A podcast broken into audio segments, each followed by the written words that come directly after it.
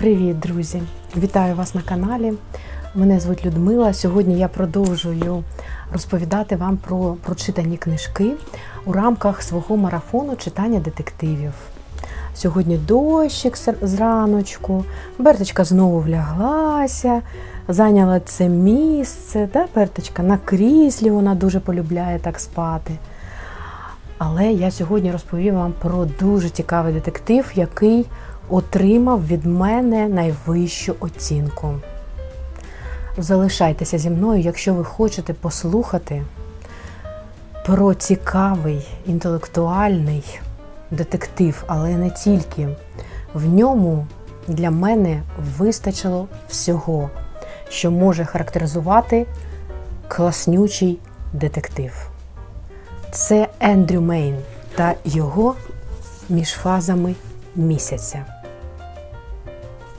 Сьогодні 14 липня, 14 година, і буквально годину тому, 13-й, я закінчила читати детектив Ендрю Мейна «Між фазами місяця».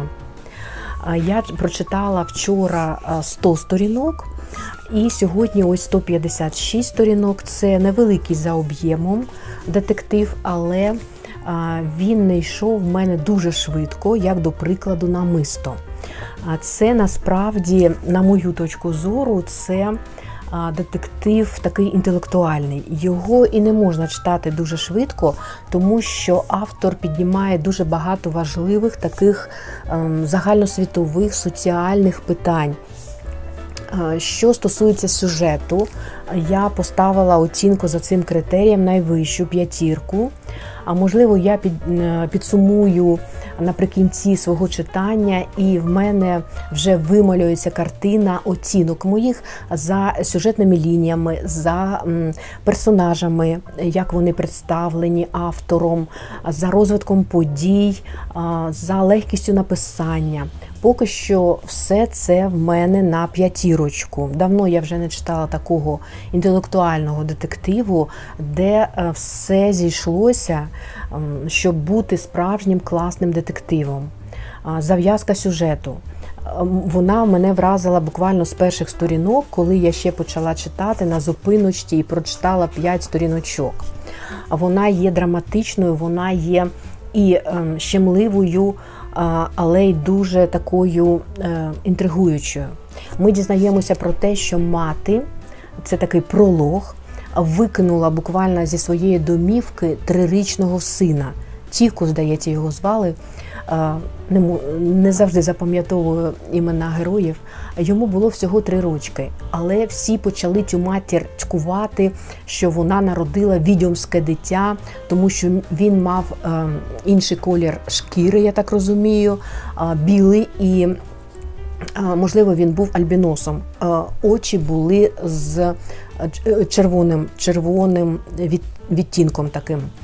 І він стає безхатьком, цей хлопчина, він побирається, хтось йому допомагає, хтось його відштовхує.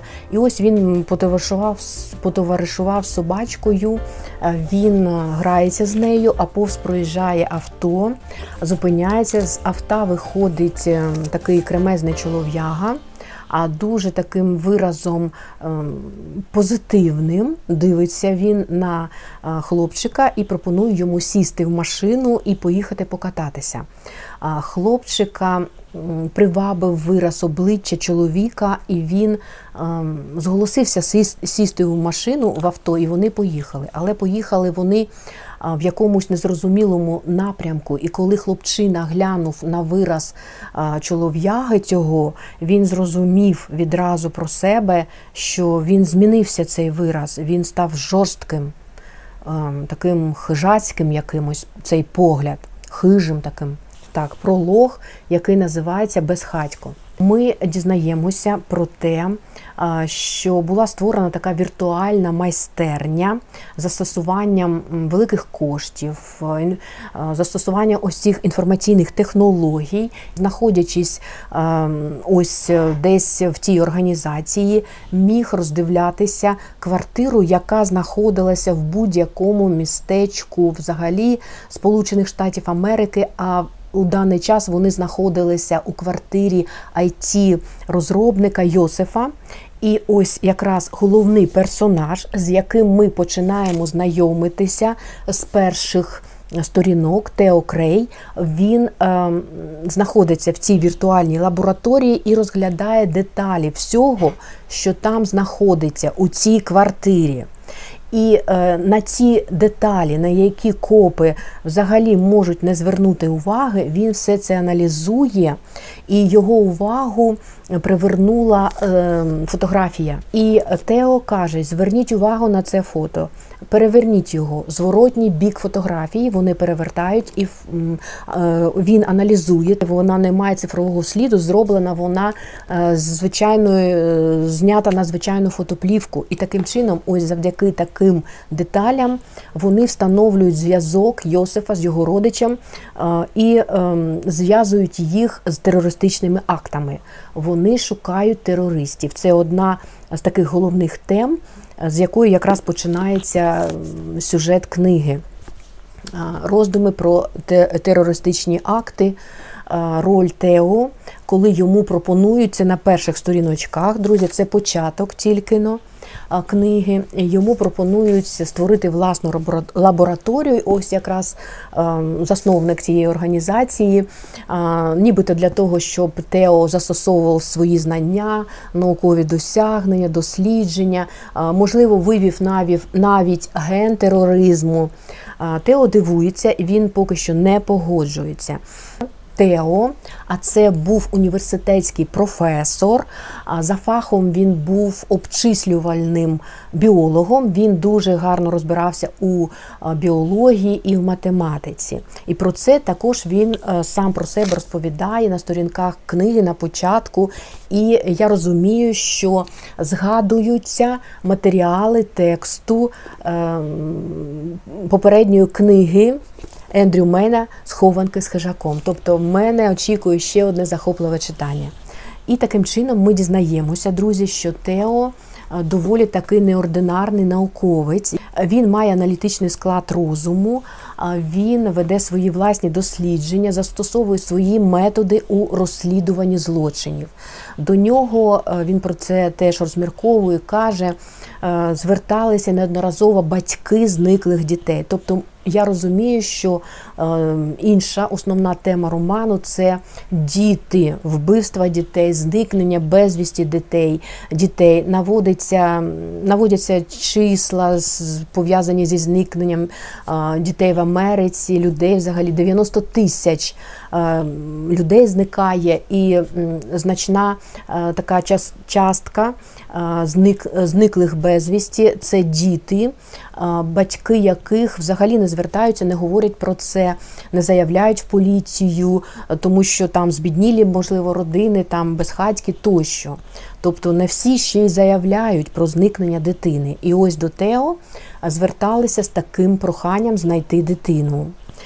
Тео посварився зі колегою таким не дуже гарним, і він вирішує, що йому робити. І коли він під'їжджає до своєї домівки, він бачить чоловіка, який, він розуміє Тео, що той його очікує з якимось папірцем чи конвертом в руках. І Тео вже розуміє, що це, можливо, батько зниклої своєї дитини і хоче йому запропонувати знайти його дитину. Він спочатку хоче уїхати, не спілкуватися з цим батьком Вільямом, ми потім дізнаємося, як його звали, але все ж таки ось його принципи, а він, Тео, предстає перед читачами таким дуже принциповим чоловіком, він подекуди впертий, він такий і, в принципі, дуже людина така справедлива, яка не може стояти осторонь злочинів, особливо якщо вони стосуються вбивства і гвалтування, злочини проти дітей. І він розвертає своє авто і все ж таки вирішує поговорити ось з цим Вільямом. Вони розмовляють, і Тео дізнається, що після того, як зник син Крістофер, цього Вільяма, пройшло дуже багато часу, 9 років пройшло. І Тео каже, що він не знає, чим тут можна допомогти, такий великий відрізок часу, але ось ця, можливо, сварка на роботі, порада Джилліан, що йому треба зникнути на якийсь період часу з міста, все це його спонукає здійснити поїздку до міста, де проживає Вільям. І таким чином починають розгортатися події в детективі, пов'язані саме з розслідуванням зникнення Крістофера. Дуже багато різних деталей ми дізнаємося, як взагалі працює Тео, які методи він застосовує. І тут мене просто вразило те, що він створив свій власний метод, таку систему інформаційної технології, називалася Predox. Predox, я виписала, щоб правильно вам сказати. І вона, суть її була в тому, що треба при розслідуванні думати як хижак. Думай як хижак. І, звичайно, друзі, що інші методи, інші роздуми його. Тут взагалі глави такі невеличкі, і це, в принципі, зручно читати. Ви можете побачити тут, якщо видно, тут я вже користувалася олівцем, є закладинки, багато фактів реальних він наводить, розповідаючи якраз про проблеми зникнення дітей, про те, які технології є на озброєнні у фахівців, пов'язані із генами ДНК. В основному дуже багато таких наукових описів, відступів він робить, і все це доволі цікаво було читати. З тієї точки зору це мене привабило у детективі, а потім вже його якраз наступні кроки, які він робив на шляху розслідування. І я дізнавалася, що ось це перше розслідування, коли він приїхав до Кемптона, здається, до Вільяма. Ми знайомимося відразу з багатьма іншими персонажами, з дітьми у тому числі. Він розуміє, що він цілий підніме шмат або пласт такий, пов'язаний з розслідуванням зникнення Крістофера, з вбивствами ще багатьох дітей. Хто за всім цим стоїть? Багато ви знайдете і різних поворотів, подій, пов'язаних з розслідуванням. Книга це містить і елементи саспенсу, напруженості. І мені дуже сподобався цей головний герой Тео. Своєю сміливістю він був сильною людиною, не зупинявся, приймав нестандартні якісь рішення в певний момент. І він, йому було не страшно це робити, застосовувати якісь такі незвичайні свої вчинки. Він дуже хотів допомогти тому, щоб вбивцю цього, якого він шукає, на якого він виходить у ході розслідування, все ж таки спіймали. Чи вдасться йому це? Чим все закінчиться? Дуже-дуже захопливий, такий інтелектуальний детектив з науковими дослідженнями, з такими вставками фактів різних, які реально відбувалися у світі, у Сполучених Штатах Америки. І мені здається, що я десь читала, що є 3 книга, але я не знайшла в інтернеті. Можливо, хтось знає, чи був переклад 3-ї частини. Але ось це така 2 частина тієї серії. І я повторюсь, що першу частину я буду читати, я думаю, що з не меншим захватом і таким задоволенням від читання класного детективу. Отже, друзі, звичайно, що раджу книгу до прочитання. І я зараз хочу обрати наступну книгу у своєму марафоні детективів. Друзі, отже, ставлю книжечку на поличку І будемо обирати наступну. У тому, що я ось роблю такий невеличкий ритуал, є своя якась інтрига.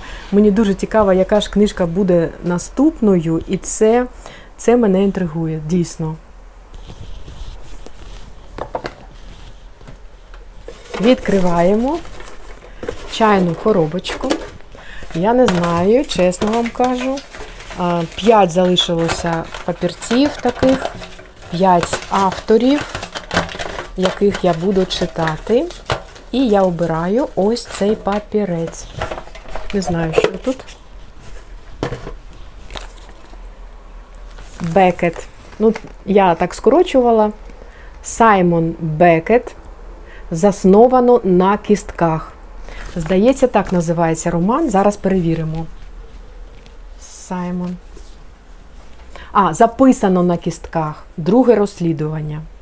Ось ця книжечка Саймона Бекета. Це 3-я моя книга.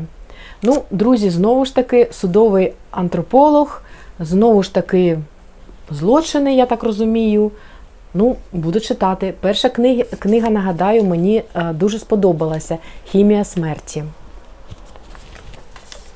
Зараз я вам трошечки погортаю цю книжечку. Друзі, це новиночка. Нагадаю, знову ж таки, від видавництва «Клуб сімейного дозвілля». Хто придбав, читайте, знову ж таки, разом зі мною. Можемо обговорити в коментарях. Я думаю, що вона теж буде дуже швидко читатися. Гарне, приємне оформлення.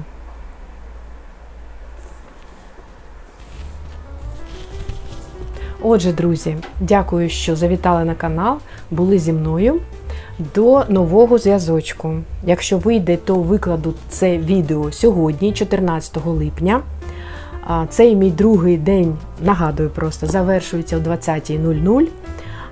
І якщо встигну, я викладу обов'язково, щоб ви теж були разом зі мною, слідкували за моїм читанням. Можливо, вам щось сподобається і ви теж захочете це прочитати.